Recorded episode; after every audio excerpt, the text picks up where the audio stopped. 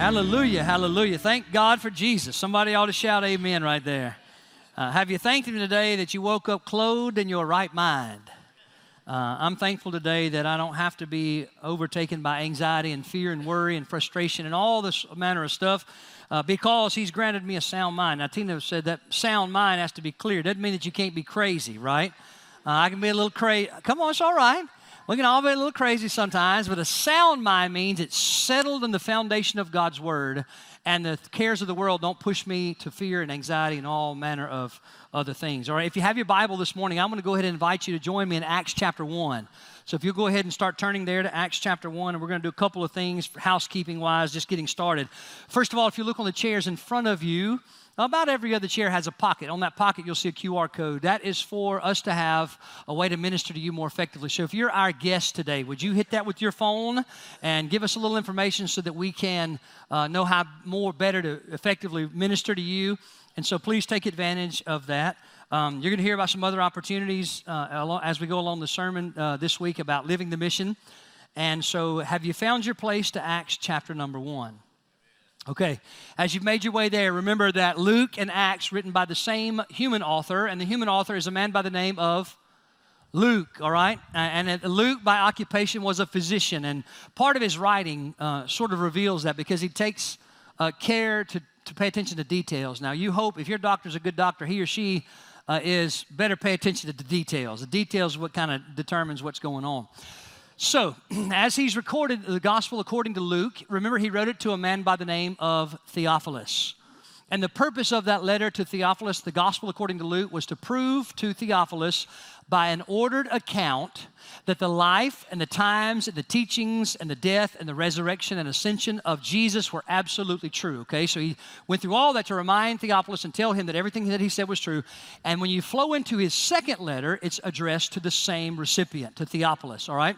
But this time you're going to find in the introduction that what he's saying is now, uh, uh, Luke says to Theophilus, I'm going to teach you about, I'm going to tell you about what happened uh, after the resurrection and, and to the ascension of Jesus' life and the impact that what I told you about in the gospel according to Luke had on people's lives. That's why it's called Acts, A C T S.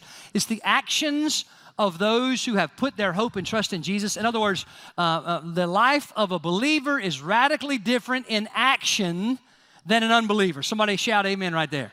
Okay, that's the whole premise, and that helps us get a firm footing as to where we're getting started. And by the way, isn't it great to have all the seats filled in the house this morning? Amen. And 8:30 uh, worship had a lot of folk in there too, and so uh, uh, let you know you may not know that we also have an 8:30 worship time. So if you're a little crowded, uh, if you don't like that feeling of being crowded, then, then come down. 8.30's got a few more seats available, all right? Now let's dive in, Acts chapter 1.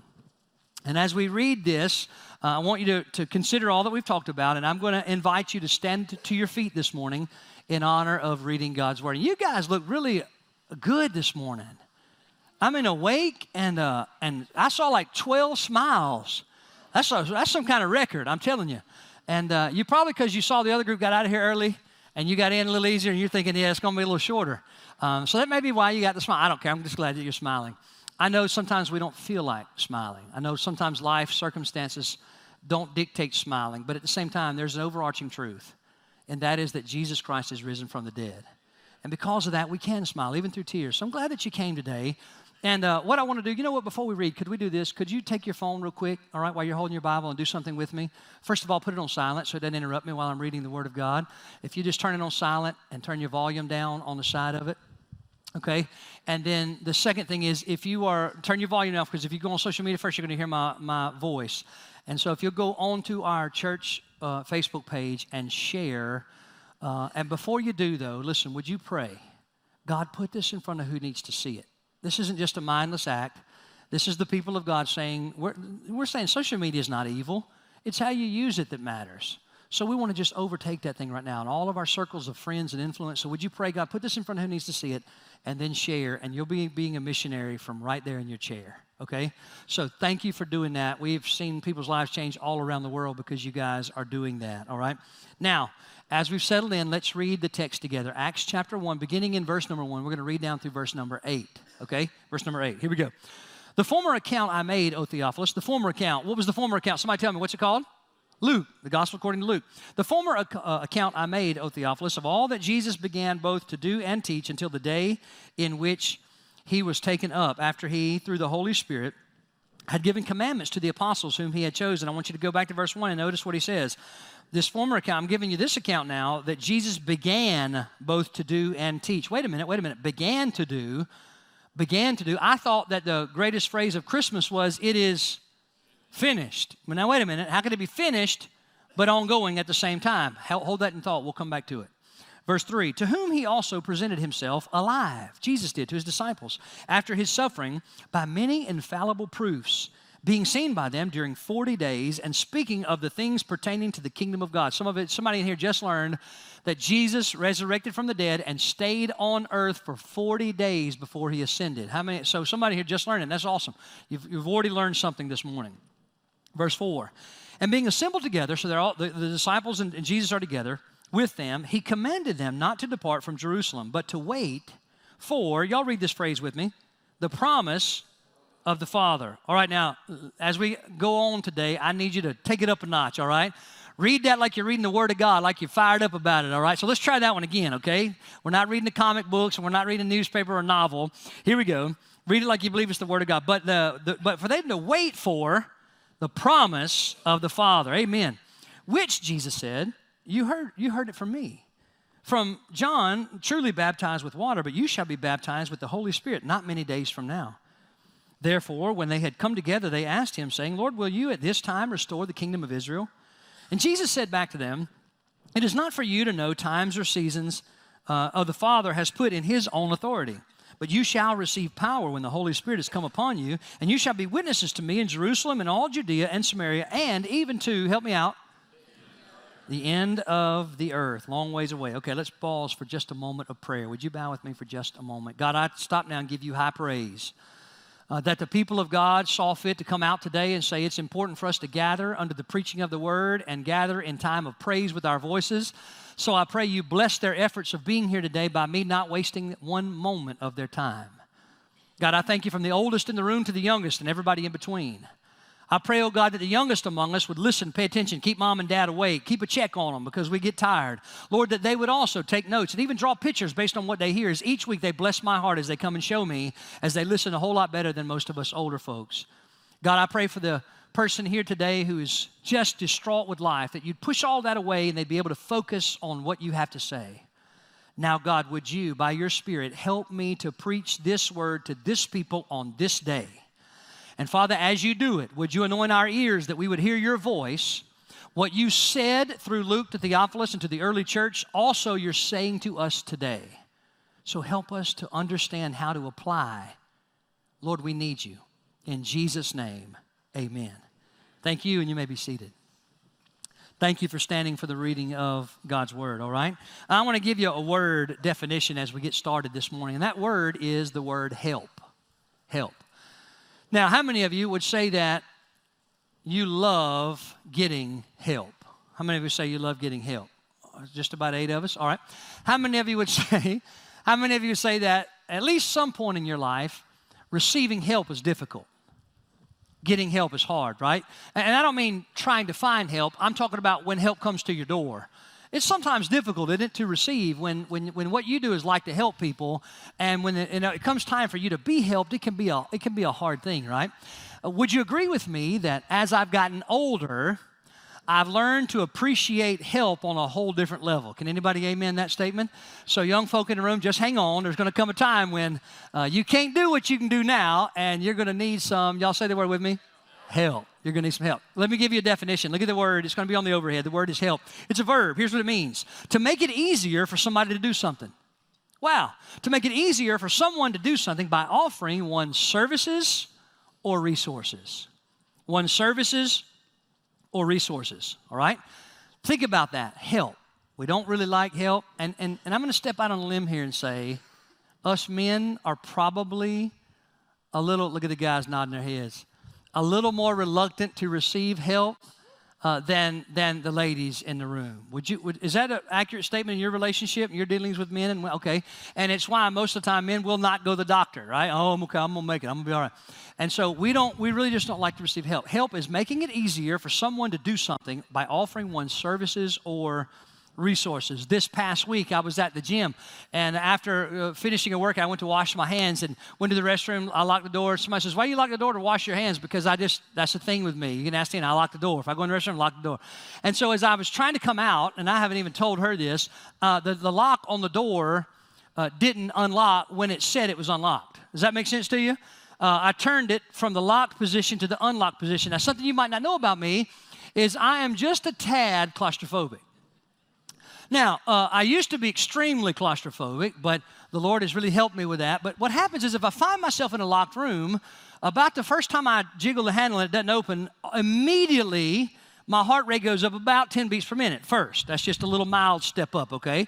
And uh, so I jiggle the door and nothing, it's locked. And I'm looking at the thing and I twist it left, twist it right, twist it left, twist it right, try it again, nothing. And so by the third time, I try to, sh- and I'm, I'm getting a little more violent with my shaking. Y'all understand? You're tracking with me. And in my mind, I'm not thinking rationally at the time, and I go to grab that thing with both hands because I know I can snatch that thing from the hinges. And I grab that thing with both hands and put my feet down and get a good solid base and squat down. And about that time, somebody starts jiggling from the outside and helps me out. Thanks be to God.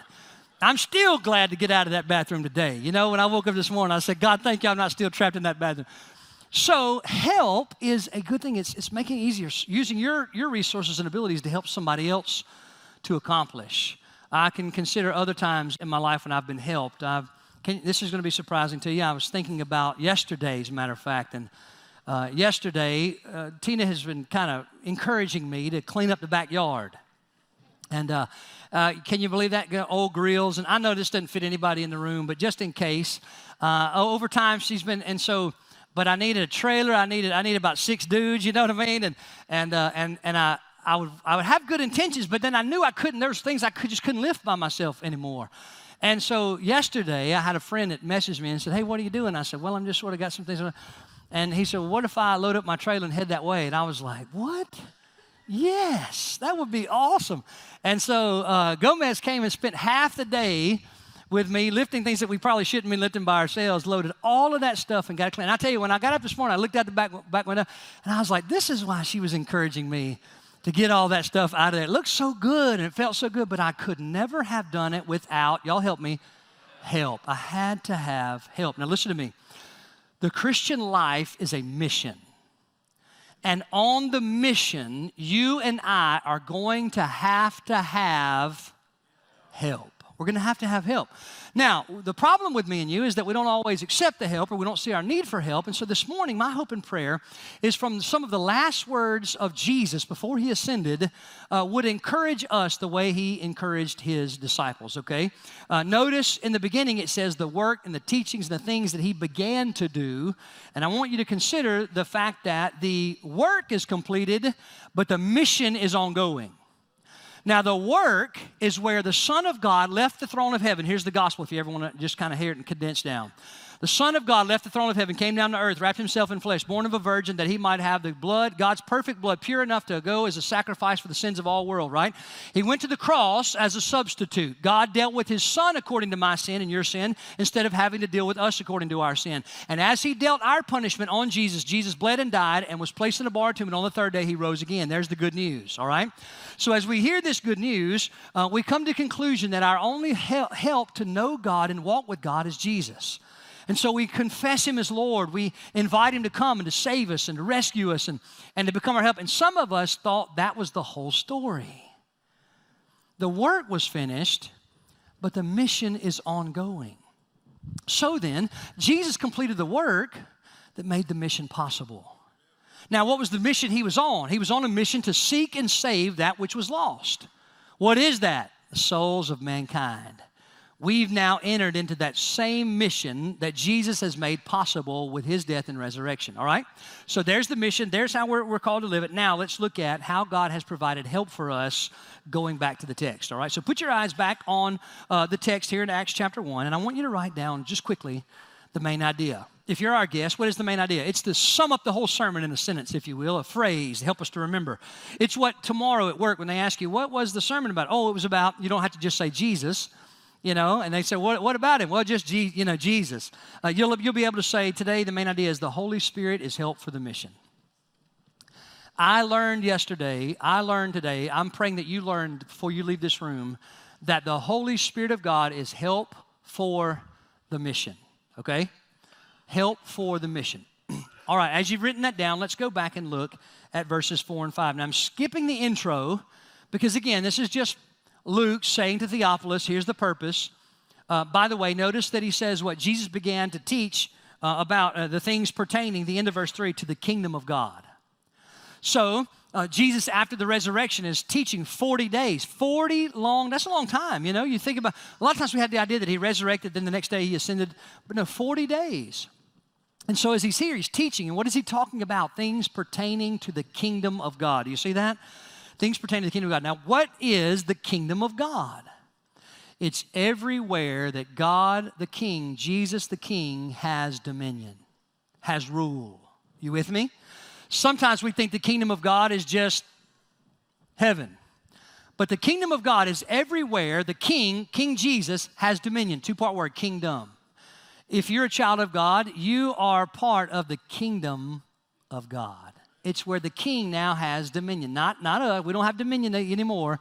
He has dominion of our thoughts and our lives, okay? So let's dive in this morning as we think about, he says this, what Jesus was doing from the resurrection until the ascension Resurrection is when he rose from the dead. Ascension is when he, a little further on here, where we're going to leave off today, is where he ascends back to on high. Uh, he's teaching about the kingdom of, of God. So look back in verse 4 with me. And number one, in your notes here, we're going to just kind of look at some things that point back to this main idea the Holy Spirit is help for the mission.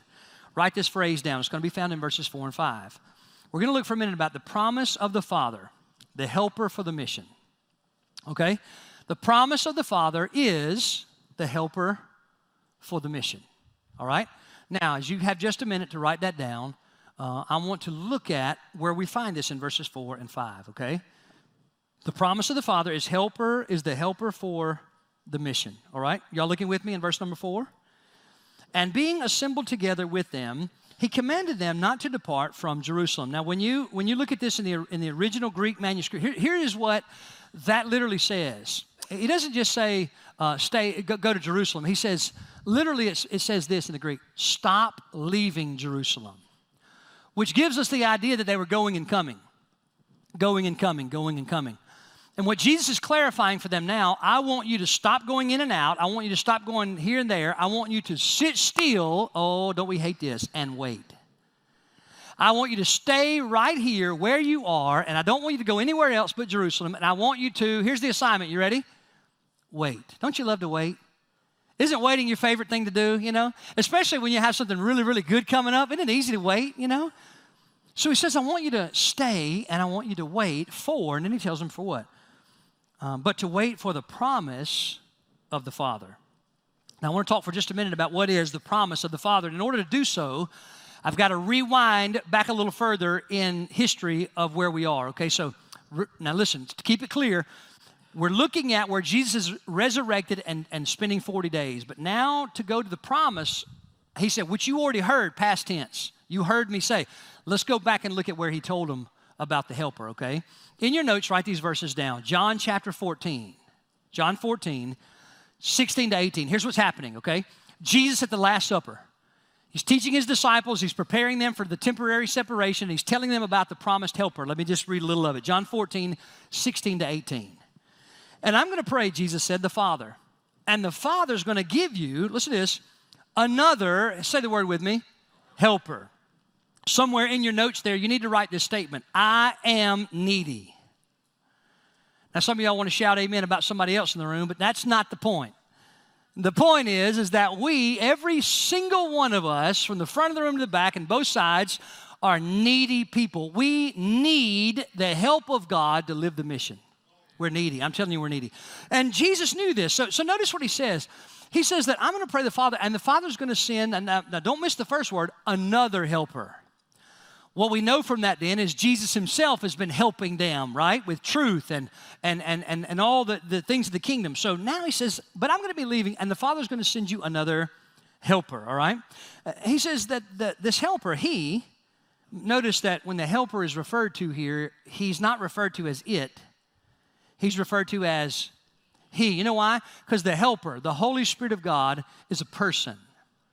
Uh, he thinks, he wills, he acts, he has emotions. Uh, the Holy Spirit of God, please never refer to the Holy Spirit as it. He's the third person of the Trinity God the Father, God the Son, God the Holy Spirit. When we say third, that's not a ranking order. It's just that we can't say one, right? And so the Holy Spirit of God. Listen to what he goes on to say. He's going to abide with you. I'm back in John 14, 16. Abide with you forever. The Spirit of truth whom the world cannot receive because the world doesn't see him nor know him. But you, disciples, guys that have left everything, watch the work of God, he says, You know him. And the reason that you know him, he's talking to his disciples, is because he dwells with you. you you've seen the evidence of the Holy Spirit working all around the details. Don't you know that when he's saying that, some of the guys in the room were like, Yeah, when we came and found this donkey, just like he said, it was tied up. When we started taking the donkey and the owner came up, he told us what to say, and that, man, some, somebody helped us in that moment, huh? Somebody helped the owner of that donkey not arrest us for untying their donkey because we simply said the Lord has use of it, right? Has need of it. So when he said, You've seen him dwell with you, they got it. They're like, Yeah, we've seen supernatural help. Yes, we have. But then Jesus changed everything when he said this, and he says, He, he, he dwells with you and he now remember, this is before the crucifixion. Jesus is speaking to them and he says, But he will be, I want you to say the two words with me, he will be in you. Now that's a game changer, amen?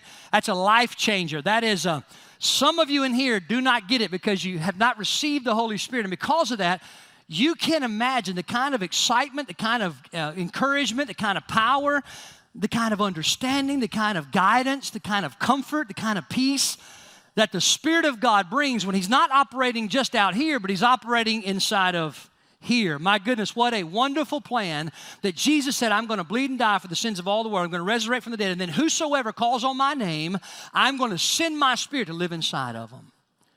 Glory to God. Where would I be today without the Holy Spirit of God? Directing and guiding. Listen, listen to what he goes on to say in this passage. He says, He dwells with you. I'm back in John 14, 16. And He dwells with you, but He will be in you. And Jesus concluded this little section by saying, I'm not going to leave you, say the word with me, orphans. Yes, I'm going to die and resurrect, and then 40 days later I'm going to ascend, but I'm not going to leave you alone. I'm not going to make you try to figure this out on your own. I'm not going to give you a mission that is contrary to your very nature and then not give you the help to live it out. I'm not going to leave you orphans. That's what Jesus said. Uh, I am going to come to you. So uh, let me just encourage you that the promise has already was already made, and so now he's seeing these disciples in the resurrected form, and he's saying, Now, you go wait for what I told you was coming the promise of the Father, the helper, the Holy Spirit. Let me give you another verse, and just moving forward in John 16 now, and I'm going to give you a couple of verses here, and then we're going to move forward. John 16, 5 through 7. Still, at the time when Jesus is encouraging his disciples in those last hours, as they're celebrating that Passover meal and time together, here's what he says in John 16, 5 through 7. Jesus said, But now, Uh, you're reading along with me, but now I go away. And I'm going away somewhere specific to who, him who sent, by the way, who sent Jesus? God did, God the Father. And none of you asked me, Where are you going? Jesus said, It's interesting that I told you I'm going somewhere and you hadn't asked me, Hey, where are you going? But instead, because I've said these things to you, he says, Help me out. Sorrow has filled your heart. And the next phrase, read it with me. Nevertheless, I tell you, I want you to say these last, say five words with me. I tell you the truth. Let's stop right there for a minute. Jesus is telling them, hey guys, I told you that I'm going away, and your heart is filled with sorrow because you're operating on a lie. You believe that for me to leave you is to be harmful to you. You believe for me, because, and, and listen, it makes sense. Uh, they've seen Jesus touch blinded eyes. They've, see, they've heard him say, uh, Little girl, arise, and a dead girl come back to life. Uh, they've seen demons run to him that no man could fool with, run to Jesus and bow down and worship him and then be cast into swine. I'm telling you, they've seen some phenomena. So logic says it's better for that guy to be with me. And he says, But but the lie of your logic is causing you to be filled with sorrow, anxiety, and distress. Let me ask you a question Has that happened to you ever? And he, and he says, Now, nevertheless, here's the truth. I'm going to tell you the truth. All right, let's read a little further into that. Here's what the truth is He says, Nevertheless, I tell you the truth. It's not a bad thing that I'm going away. Matter of fact, it is to your, read with me, it's to your advantage that I go away. Because Jesus said, if I don't go away, help me out, the helper will not come to you. I, have got to, I've died, i am going to resurrect. My presence in heaven will be your intercession. Hallelujah. Pick that up this morning. And because of that, I'll now be able to put my own spirit inside of every man, woman, boy, and girl, the whosoever's of the world who trust and confess Jesus Christ is Lord. He says to your advantage. Because, see, when Jesus chose to become a man and live down here on earth, he was limited in time space to where his body was. Is anybody with me? Say amen. If we wanted to go see Jesus at the time he was here on the earth, we had to go where Jesus was. But now, the advantage is he is wherever you are. How about that? Uh, you don't have to go over to Jerusalem to meet with Him. You don't have to go to the uh, Old Testament temple to find Him. Uh, you can simply invite Him to come and be the Lord of your life, and He will be with you forever wherever you are. Oh, I wish I could tell you this morning what it feels like to have the presence of God with you in every circumstance and situation. Some of you in here know what I'm talking about. It brings a peace and a joy in the midst of tears and heartache, the nights of which this world cannot compare. He goes on to tell them, I do not go, if I don't go away, the helper will not come to you. But if I depart, Jesus said, I will, I love this. I listen to the word, I will send him to you. Now, can you imagine? I, am being a little, you know, crazy here. But imagine when Jesus ascended uh, back to the right hand of the Father, it was almost like a tag, you're it. And Jesus said, Now the work is finished, but the mission's ongoing. The work is finished. Only Jesus, the Son, the perfect Lamb, could, could finish the work, the sacrificial work that had to be done. Only the Spirit could come and do the ongoing work of empowering believers to live the mission. Are you picking that up this morning? It's a beautiful picture, isn't it? Isn't God wise?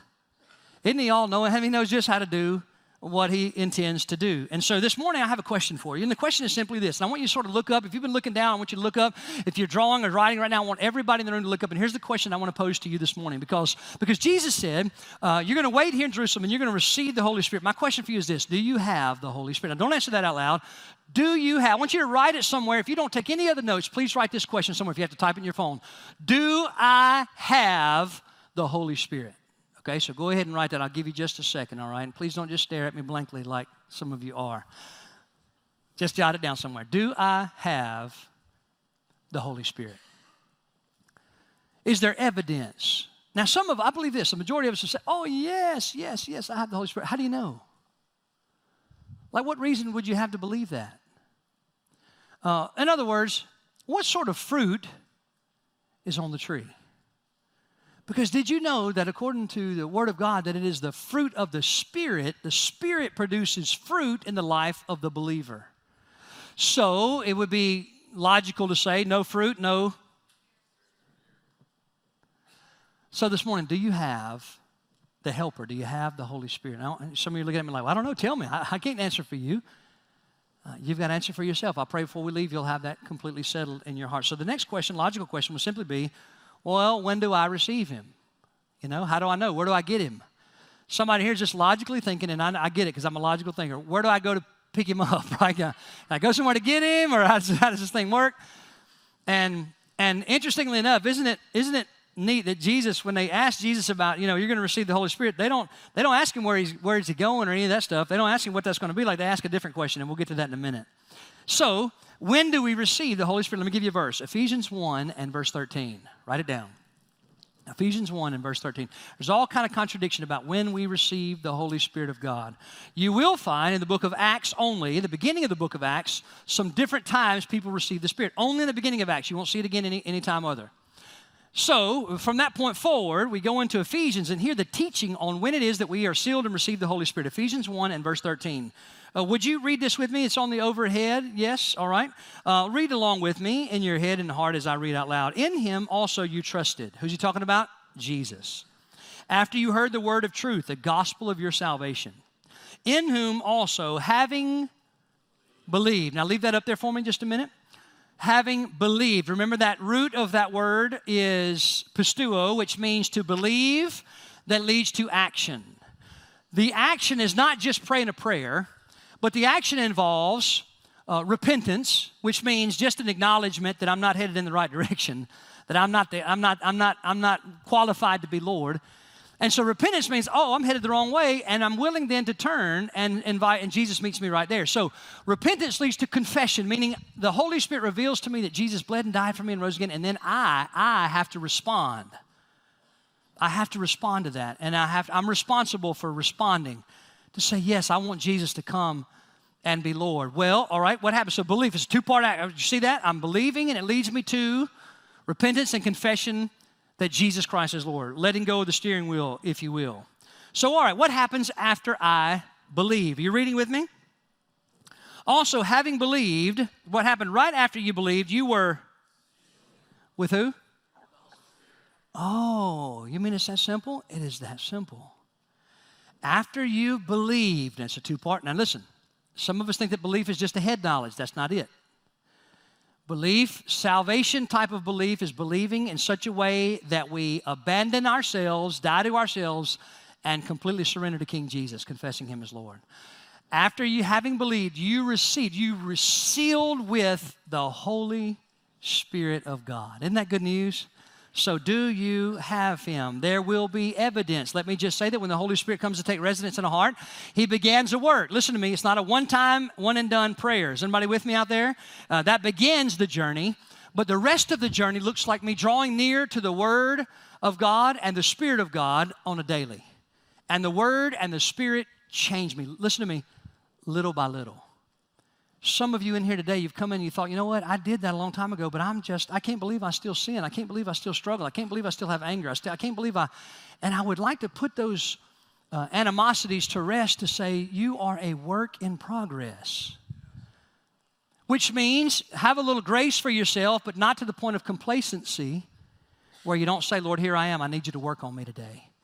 So uh, we find this wonderful truth of the Holy Spirit. My question is do you have the Holy Spirit? We'll come back to that. Number two in your notes, all right? Now, these next ones we're going to hit kind of quickly. That all right with y'all? Great, I knew it would be. Because some of you look like you're hungry this morning. Uh, number two, without the helper, and this is going to be verse number six, we live our mission. Did y'all know that about me and you? Who's that? Just me and one other person up in the room this morning. I know y'all were writing. L- let me ask you again. Do you know that if we are not, are we, if we are without the Holy Spirit, we'll live our own mission?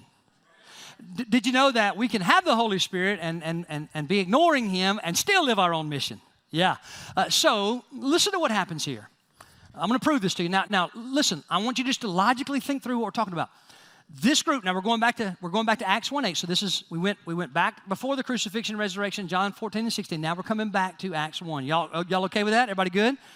So now back in the conversation resurrected jesus disciples and he says to them um, some things. He says hey I, I want you to see in he's been telling them that they're going to receive the holy spirit. That's never been done there's never been a, a, time when now God would place His Spirit on people and put it in people on His on His own, but this was this was like every person who will now receive it. And Jesus saying, not many days from now, all y'all are going to receive the Holy Spirit. Now, what sort of questions would you ask?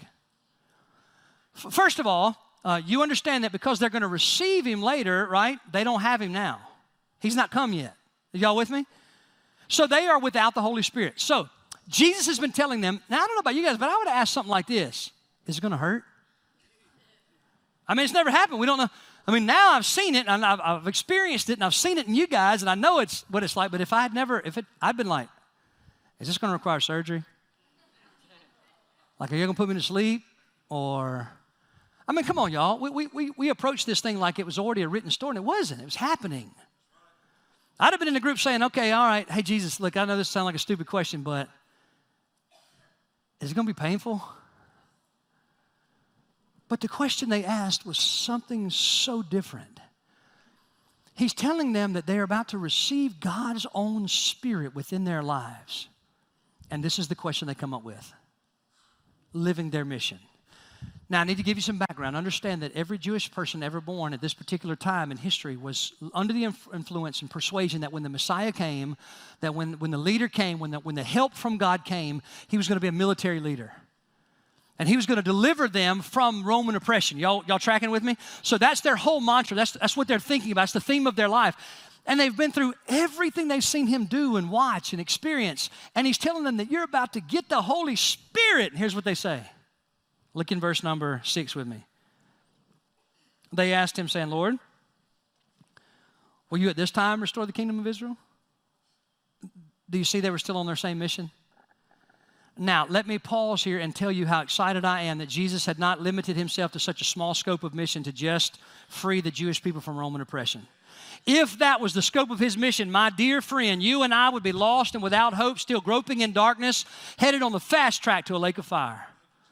But because the scope of his mission was so much greater, but theirs was not. And they didn't have the Holy Spirit yet. And because they didn't have the Holy Spirit yet, they were still led by their own emotions and their own learning and their own desires. You with me? And so, after all that he said about this beautiful truth that man was going to be able to house God, they say, Hey, eh, okay, now's it time? Are you fixing to defeat the Romans now? Are we going to be able to be free?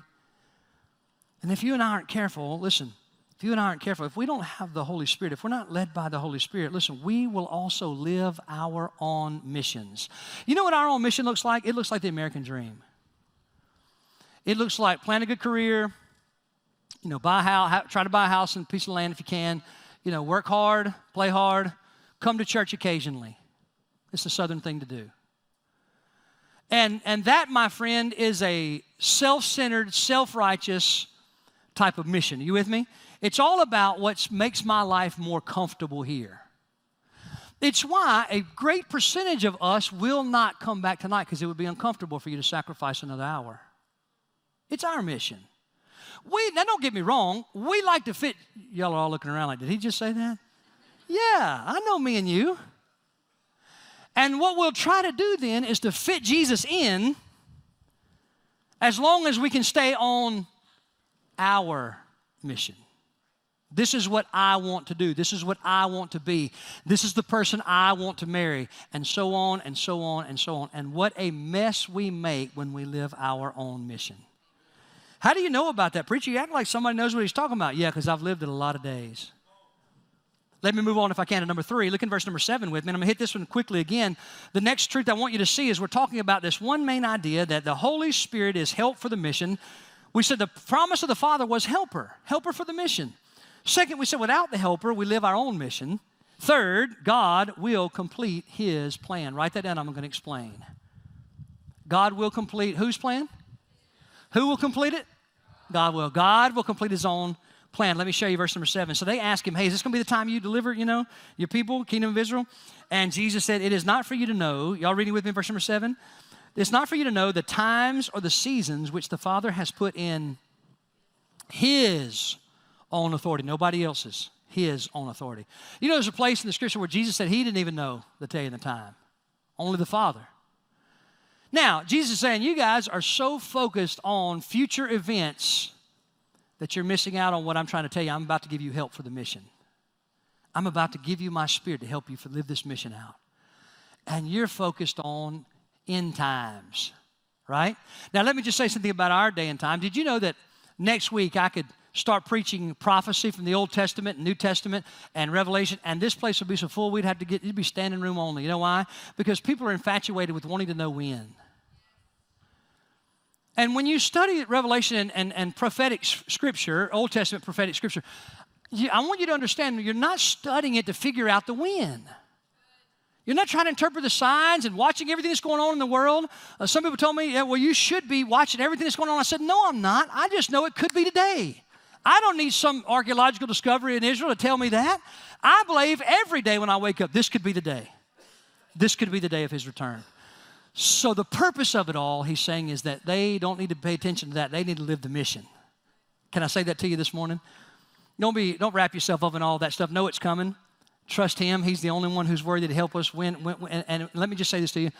What he wants me and you to do is to live the mission until he calls us home to live the mission by the help of the Holy Spirit. All right, moving on, if I can, all right, moving on to number four. Can you believe we've gotten down to the last point?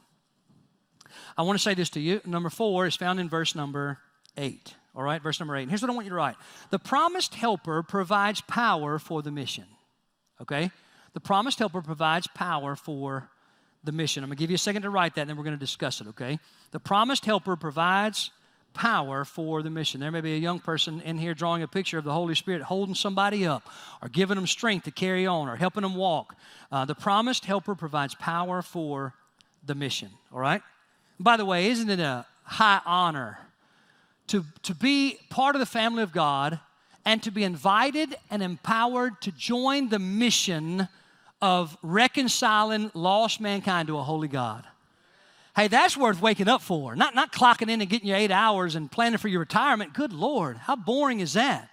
Now, I know it's necessary. You got to keep the lights on. Planning's not bad. But you're talking about living with passion and fervency when you wake up and you have a mission ahead of you and you get to go live it by the power of the Spirit. My goodness. Promised helper provides power for the mission. Look in verse number eight. And you shall receive. Y'all help me. You shall receive. Boy, that sounded awful weak. But you shall receive power. Power. Now, I don't know about you guys, but I want to live a life full of the power of God. Now, I'm not talking about power to help me lift things. I think God Gomez helped me with some of that. I'm talking about power from God to overcome sin in my life. I'm talking about power in my life that when I, when, when I pray and I'm walking in unity with God, God, God does things and changes things. I, am talking about the kind of power that, that, that, where we are, we're influencers, and God uses us to change culture and people's lives and, and help marriages and single folk and parents and all across the board. Oh, I'm telling you, it's a joy to have the power of God. And I, I don't know about you, but I want more of it. And I believe this I believe every one of us could use more of the power of God in our lives. It's not wrong to desire that. Motivation being not to have stuff, but to have it, make an impact for the kingdom. Verse 8, but you shall receive power. Now, interestingly enough, of all the power the Holy Spirit gives us, Jesus brings to mind one particular thing to his disciples. He says, When the Holy Spirit has come upon you, and you shall then be empowered to be witnesses to me in Jerusalem. All right, now, he said, You're gonna, I'm gonna empower you to be a witness. So, what is your mission, child of God, to be a witness? To be a witness. Well, what did I witness? You witnessed Jesus. Well, what does a witness do? A witness testifies. Do you understand that a witness is of no value if the he or she does not testify? Let that weigh on you for just a minute. Let's just imagine for a moment, if we could, that as life was unfolding, somebody broke into Cliff's tire shop and they stole the tires and his equipment and and there were a couple of people in the gas station next door and they saw it happen and and cost Cliff a lot of money. And they arrested the person. They brought him in for trial. And they had uh, the only evidence they had though was was these witnesses. And they brought the first witness up. We had to call him Witness A. And Witness A takes the stand. And they begin to be questioned. Hey, tell us about what you saw, what you experienced. And the witness, the court's there, the judge is there, everything's going on. And the witness says, I plead the fifth. Fifth Amendment, I'm not going to say anything.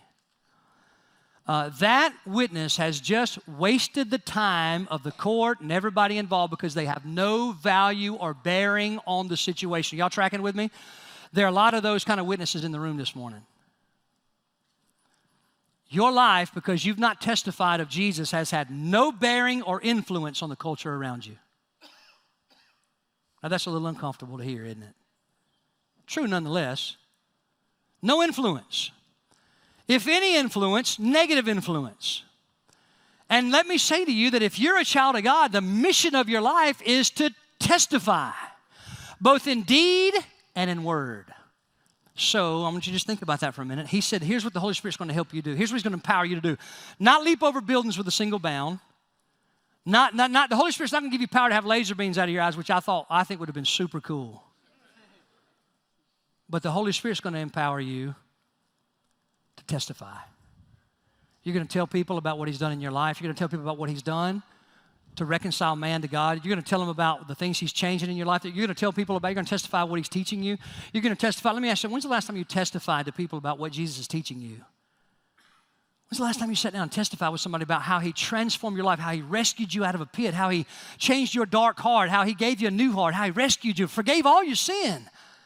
When's the last time you sat down and just told somebody, let me, let me tell you about what Jesus has done for me and what He can do for you? So many of us are missing the mission, and because of that, we're having no bearing. And what's happening is culture's decaying all around us. And what we'd rather do is blame the politicians. And let me just say to you that when we blame, we block repentance. And we block repentance, it stops reconciliation and restoration. And so, what we ought to do is individually say, Good night. I have been part of the problem that I've been fussing at Joe Biden about because I've not testified of Jesus. I've not been a witness of what he has done and what he can do. Oh, that's the kind of power the Holy Spirit empowers. That's the mission. Let me move on. So then he moves on and talks about the where, all right? The where. So, where is it that we should be living this mission? First of all, notice he says, in, you're reading along in verse number eight, when the Holy Spirit has come upon you, and you shall be witnesses to me where first? In Jerusalem, which is where they were. That's where they were. He says, Stop going in and out. I want you to settle in here, and I want to give you the Holy Spirit right here, and I want you to start right here. Now, the problem is, he had told them that they needed to carry it to the ends of the earth, but they sort of stayed right there until persecution came. If you read through the book of Acts, you'll find out that the church didn't really disperse until people started getting murdered and killed and martyred. Whew. Talk about motivation. And they began to leave out of those areas and flee. But when they fled, when they when they let flown, flew, I don't know, when they left, wherever they found themselves, they didn't let fear grip their heart and silence their message. They kept testifying. You know why? They had the Holy Spirit of God. And everywhere they went, they testified. And because of that, churches started and people began, because churches where people become born again and they just began to flourish and all the missions. So Jerusalem is where we are. Let me just say, uh, Jerusalem is your house. It's your family. That's your first mission is your family. And by the way, at the end of this month, we're going to be having a parenting summit. What? First one at Hickory Ridge. And we're going to have breakout sessions of all different kinds of parenting, grandparent parenting, uh, parenting blended families. That thing just popped on the overhead. That guy's good, isn't he? Uh, thank you for that. And, and so uh, you say, what'd you bring that up for? Because it's the ministry of the church to equip you to do the work of the ministry. Your first ministry, your first mission is your home. It's your home. And parenting, if you're a parent, is part of your mission. And so we're going to talk about all kinds of all kind of breakout sessions. We're going to have catfish. That'll get some of y'all there. And it's going to be a great time. And I hope that you'll sign up quickly because we need childcare. We got to get all that figured out. But you ought to be saying, if I'm going to, fa- listen, what's the church here for? We're here to help equip you and me to better effectively live the mission. So there it is at home. So Jerusalem, it's your home. It is your neighborhood. It's where you live. It's where you work. It's where God's got you already planted. It's the school you're in. It's the county you live in. It's there. It's, that's your mission. And so, so Jerusalem. But then he says Judea, which is a little further out but still of the same like minded people. But then he throws in there Samaria. And some people used to would tell me when I was younger, well, Samaria is just a little further out, a little further out, a little further out. And then I began to do a little study, and that's not the case at all. It's about the same distance. It's part of Judea. It's all, it's all kind of. So, what's the point of Samaria? Well, you have to know a little bit about culture and time. The Jews, come on, somebody's about to say it, hated the Samaritans. And the Samaritans hated the Jews. And let me just tell you something as ugly as racism has been in America and still is in a lot of ways, the likes of which the racism that we experience and we see and we propagate is pales in comparison to the hatred the Jews had for the Samaritans and the Samaritans had for the Jews. And here's what, here's what Jesus is saying you can't do that. You can't, listen, you can't live the mission in your home. You can't live the mission in Judea. You can't, you sure can't live the mission to the people you are prejudiced against. Some of y'all are looking at me like, I'm not prejudiced against anybody, to which I'd say, hogwash. It may not have to do with the color of their skin. It may be their education level. It may be the piercings on their face or the tattoos they have on their body. It may be the education level that they've come to. It may be the kind of language they use. It may be the lifestyle they've chosen. But there are some areas in our hearts that are very prejudiced. Can I just tell you that this morning about me and you? And we need the help of God. Amen. We need the help of God. So he's saying, You're not going to go to the people. Here's the probably most common prejudice I hear in the South. You ready? Here it is I hate a thief. Now, God didn't hate a thief, He hates stealing. And so some of us are prejudiced to those who've stole, taken things that didn't belong to them. We say that's the worst, lowest of the low, and we got nothing for them, and that's your mission field. That's where you're called to go mission, to, to serve, to seek and save the lost, and share, testify of Jesus. And some of you are thinking to yourself, I couldn't do that. I don't want to do that. That's right, because it's a work of the Holy Spirit. Only the helper can motivate my dark heart and your dark heart to go to the people who we don't like and share the good news of Jesus and tell them that He can save them and that He loves them and that He's transformed our lives and given us a purpose for living. Oh, that you and I would live the mission. And then he goes on to say to, the, to those who are far from us, to the end of the earth. And he's talking here not just about, um, he's talking about everywhere that's hard and far and, and, and, and where people can't hardly get to. And, he, and notice he didn't say, notice you don't see in this passage Jesus saying to them that the Holy Spirit's going to gonna, gonna empower you to reach Jerusalem or Judea or, you see, notice he didn't do that. What he said was the Holy Spirit's going to empower you to reach Jerusalem and Judea and Samaria and to the end of the earth.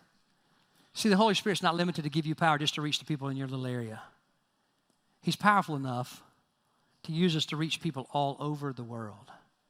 We're called to both and. Now, that doesn't mean you're called to every one of those areas. Now, we, I thought somebody would shout amen right there. But you are called to some areas. That's what you need to hear. And God is not, you're not going to work, God's sending you to work. You're not going back to school, God's sending you back to school to be on mission, to live the mission. All right, let me move on if I can. So, one question in closing Why then, if Jesus said, when you receive the Holy Spirit, you'll have power to testify, you're going to go about witnessing of me everywhere, why then do our lives look so different? Isn't that a logical question? Like, do you believe the same Holy Spirit 2,000 years ago that was given to Paul and, and Matthew and, you know, is the same Holy Spirit given to me and you? Do y'all believe? How many of you believe the same Holy Spirit? He's the same God. He doesn't change.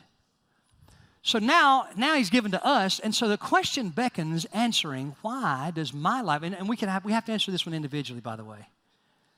You have to ask yourself this question: Why does my life not look like that?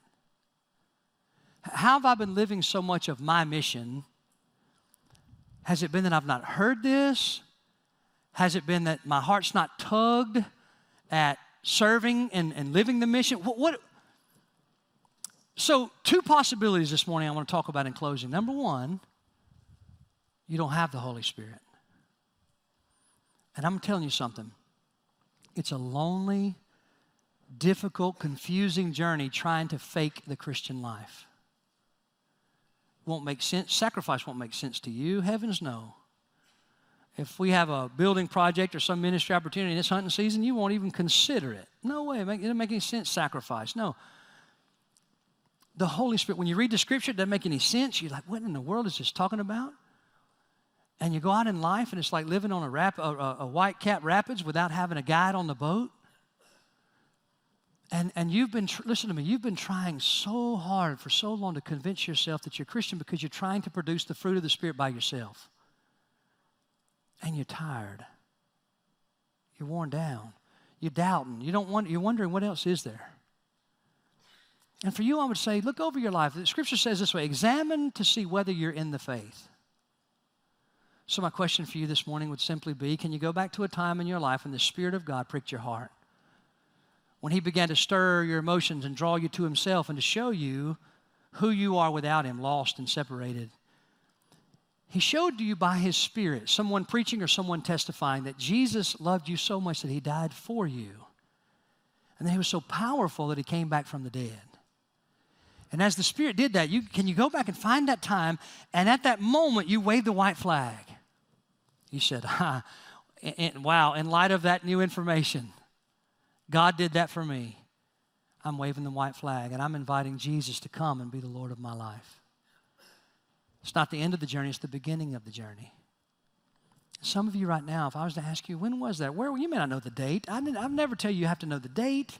I'm just saying when something so significant as being born again happens, you're going to recall where you were, what was going on.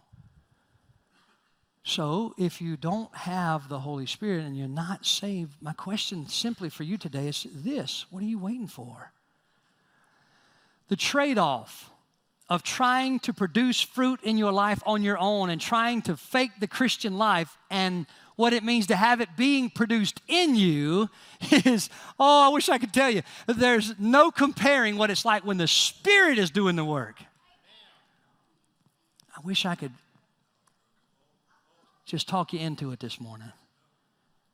But I believe this if the Spirit of God is drawing you, you, you today, I wish you just wave the white flag. You don't have to go into a bunch of theological, you don't have to go into a bunch of memory. You know, listen, if, if the Spirit of God is stirring your heart and you've first you've ever heard of this good news, what are you waiting for? You don't have to wait till an invitation time. You don't have to come down, hug my neck, or shake my hand. You can, right now where you're seated, invite Jesus to come and be Lord. In light of this new information, He bled and died for you and rose again. You could personally surrender to Him today. Secondly, so there's two options. Number one. Number two is this we're not filled with the Holy Spirit. Would you write that in your notes? Either we're lost and don't have the Holy Spirit, or number two, we're not filled with the Holy Spirit.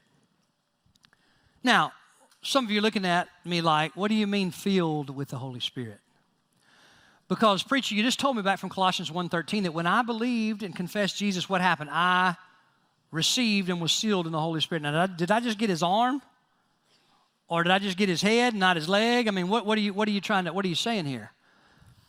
Well, let me help you by giving you another verse to help us understand it. Here it is Ephesians 5 and verse 18. L- listen to what Paul says here. Do not be drunk with wine, in which is dissipation. You're being controlled by the wrong thing. But instead, be filled with the Spirit. Be filled with the Spirit. Now, do you know that, that the verb tenses there literally says this be being filled? Be being filled. So, preachers, does that mean I need to be being filled right now? Yes. What about two years from now? Yep. Six months? Absolutely. In the morning? Yes. In the evening? Yes. You wake up in the middle of the night? Be being filled. Now, the question beckons, how, why do I need to be filled, right? Here it is. You ready? I heard it said this way one time, just as an illustration. We leak. Don't we leak? Meaning that when we give our life to Christ, we let go of the steering wheel. That's what it means to die to ourselves. We get out of the driver's seat and we invite Jesus. That's what salvation looks like. But along the journey, if we're not careful, what happens is we'll take and put one hand back on the steering wheel. Uh, I'm reminded of teaching my children to drive in order for them to drive, you have to get out of the driver's seat. Now, parents, grandparents, uncles, aunts, older folk, would you agree with me that for the first few times that's a little bit of a nerve wracking situation?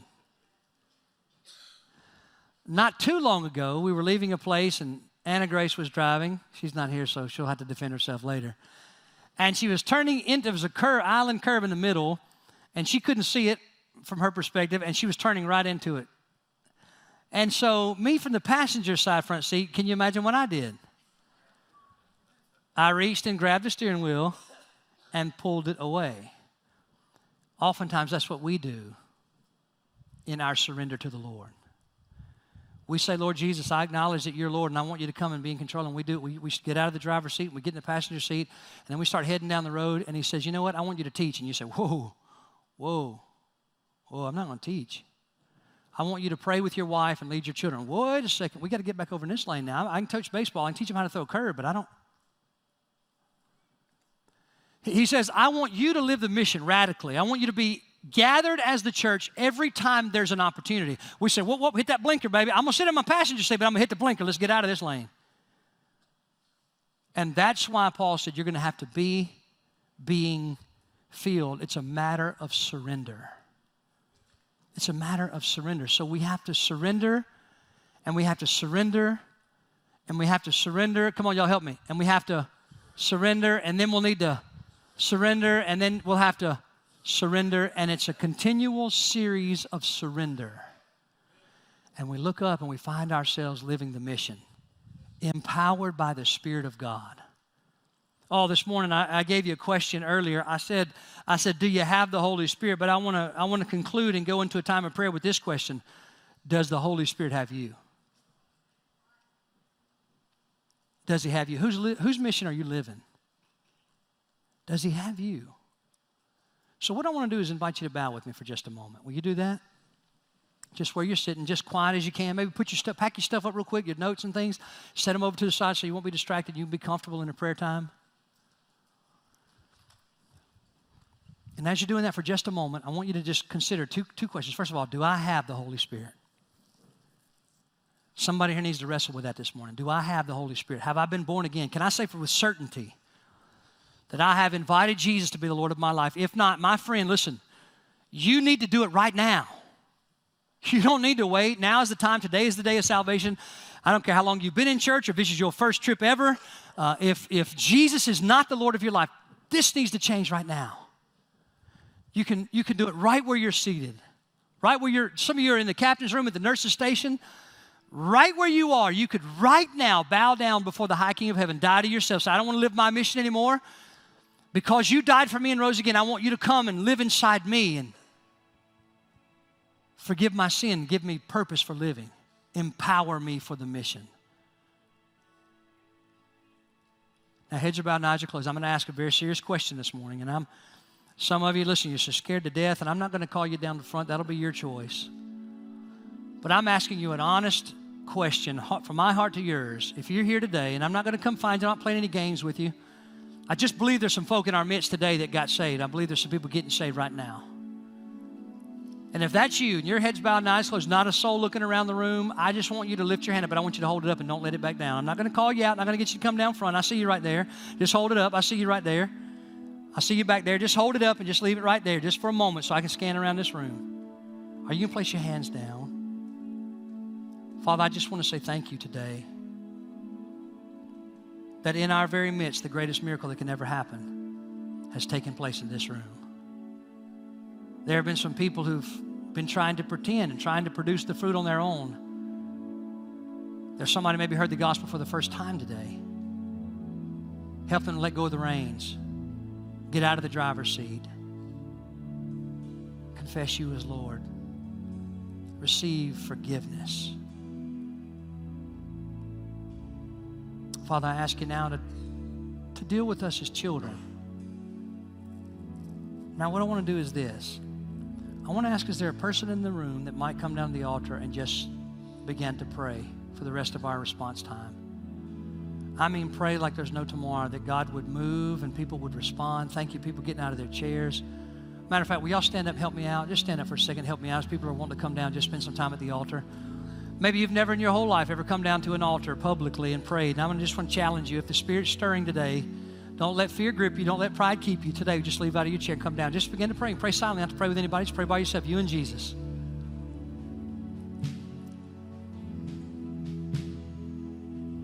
Would you pray? Would you pray with all your mind? If there's any others among us, there were about four or five that raised their hand.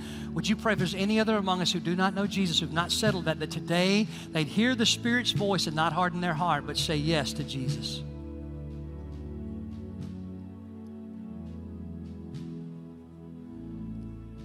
Now, as you're praying for salvation, could we all pray for this as well? What if, what if individually we all surrendered more today? And think of that. Think of the potential there. What if every single one of us today said, Lord, I want to surrender more of me. Help me to do that. I give you my thought life. Lord, I give you my resources. I give you my talents and gifts and abilities. I give you all my excuses. God, please do a work in my life this morning. Please do a work in my heart. I can't do it. I can't fake it anymore. God, would you please transform how I'm thinking? Give me passion for you. Do you have the Holy Spirit? And then, and then, does He have you? Would you give yourself over to Him completely today? The altar's open. Gerald's already down front. Brian's down front with us. Taylor coming down as well, I believe. Ladies, if you'd like to have a lady to pray for you, Taylor's down. something on your heart, I think Tina's going to stand with me. She didn't know that, but I'm going to invite her to do that. Ladies, if you need a lady to pray with you, that's what they're there for. So I'm praying, Father, please move, please move in our hearts today.